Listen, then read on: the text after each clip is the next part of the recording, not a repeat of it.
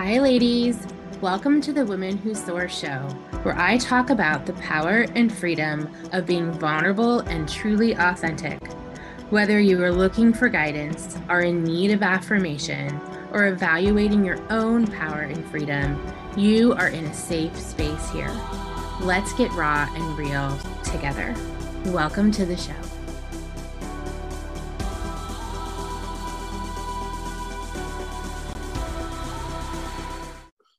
Hi, ladies. Leadership. That's my word. Leadership is what we're going to talk about today. I would like to share a few stories. There's no bad examples, uh, right? We've all had leaders that were junky, leaders that were spunky, and leaders that were change like they they changed our lives. Um, right?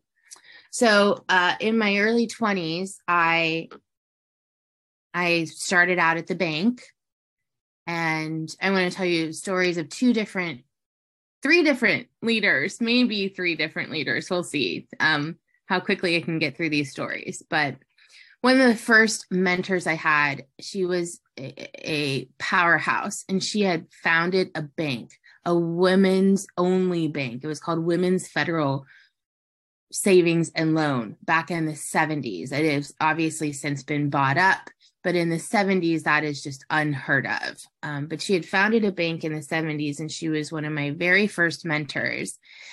And I was in my early 20s, and I walked into the bank, and she always was very um, proper and smoking in in her office getting her nails done on every Friday.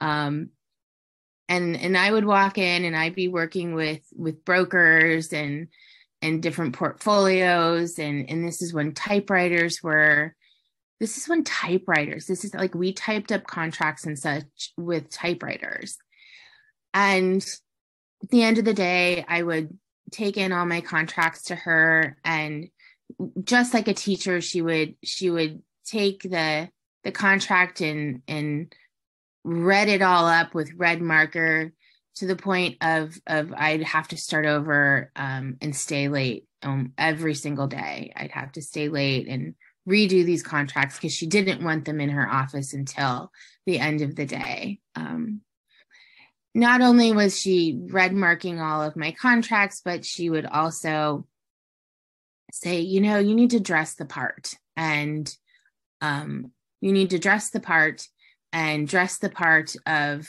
three times your senior. So I'm like, what does that even mean? Three times my senior. I, what?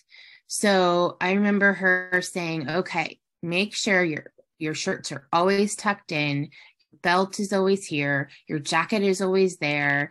And, um, yeah, she showed me how to dress the part for a senior level and she showed me how to perfect the little things the tiny little details the tiny little details of of what to perfect. And she showed me how how to dress the part. Um and there was a ton of other things that she showed me but she was also like fiercely hard to deal with. Like oh like really hard to deal with. Um and that was like my very first mentor my very first um like showing of executives uh what and what it was like and that's what i knew. Um the the next the next leader i had um that that i'm not going to call her my mentor because she did not mentor me at all. She was just the lead, the leader my my boss. And um quotas were so everything was about the widget and everything was about the quota. And if you didn't hit this quota you were you were you sucked. And not only did you suck if you didn't hit this quota but you had to show up on friday mornings at 7:30 in the morning in person every friday and like be part of this suck team sucking together. Um nobody called it the suck team i'm calling it the suck team Um, but this is what I learned from her was that if you don't meet your quota, you have to pay a major price, which is like really humiliating showing up on a Friday morning, 7, 7 30 in the morning, feeling horrible about yourself and being just like beat up. Um, and literally that's what happened. Like she would beat us up about not hitting our quota and what are we doing wrong and why are we doing it wrong. And yes um thank goodness she's not she's no longer a leader. Um shortly after uh the team that she was leading um she no longer is leading teams. But this was back in um you, it, once again in my early 20s so this was over 20 years ago. Thank goodness she's not around. Um but that is true story that's what happened. Um, and then my third mentor, um, also leader, she was, she would have us, um, I don't know how often it was, but when we would have, when we would have meetings together, um, she was a singer.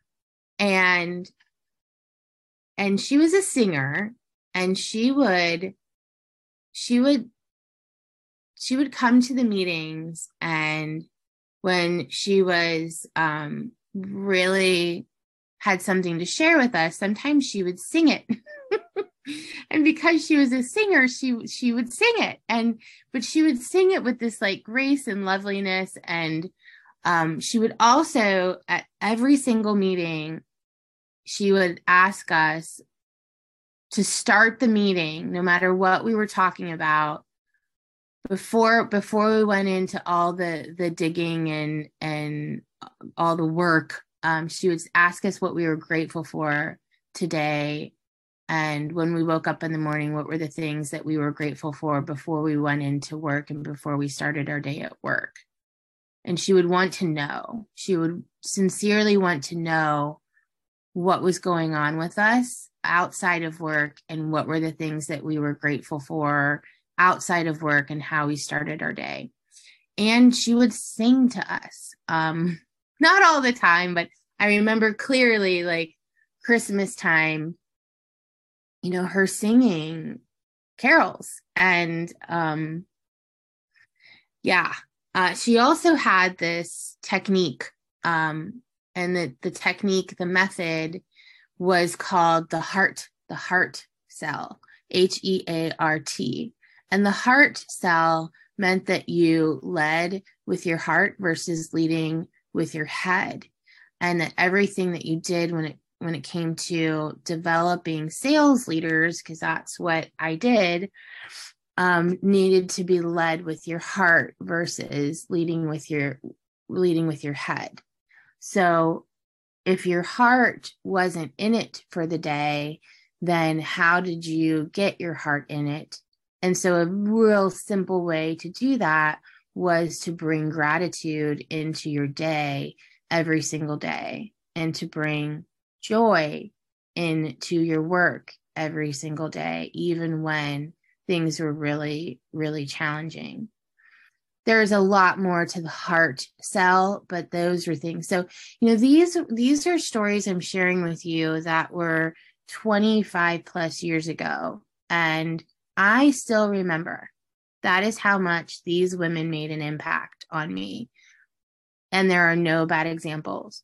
Some of these leaders taught me things that I, I, some of these leaders taught me things that, of course, that I learned that I never want to be like and I never want to do. And then some of these leaders taught me things that I've carried with me for 20 plus years, like the heart sell and like the gratitude starting my meetings with gratitude um like the you know i had to learn the hard way when it comes to to understanding the details that things don't have to be absolutely perfect right um but leadership and understanding your leadership style um is usually just like my last episode where you become products of your environment leadership is somewhat the same way. You know, we begin to lead the way that our mentors are are teaching us, even if we um, go through uh, leadership training over and over again. We're still going to to find our leadership style usually through um, who we're working with every every single day.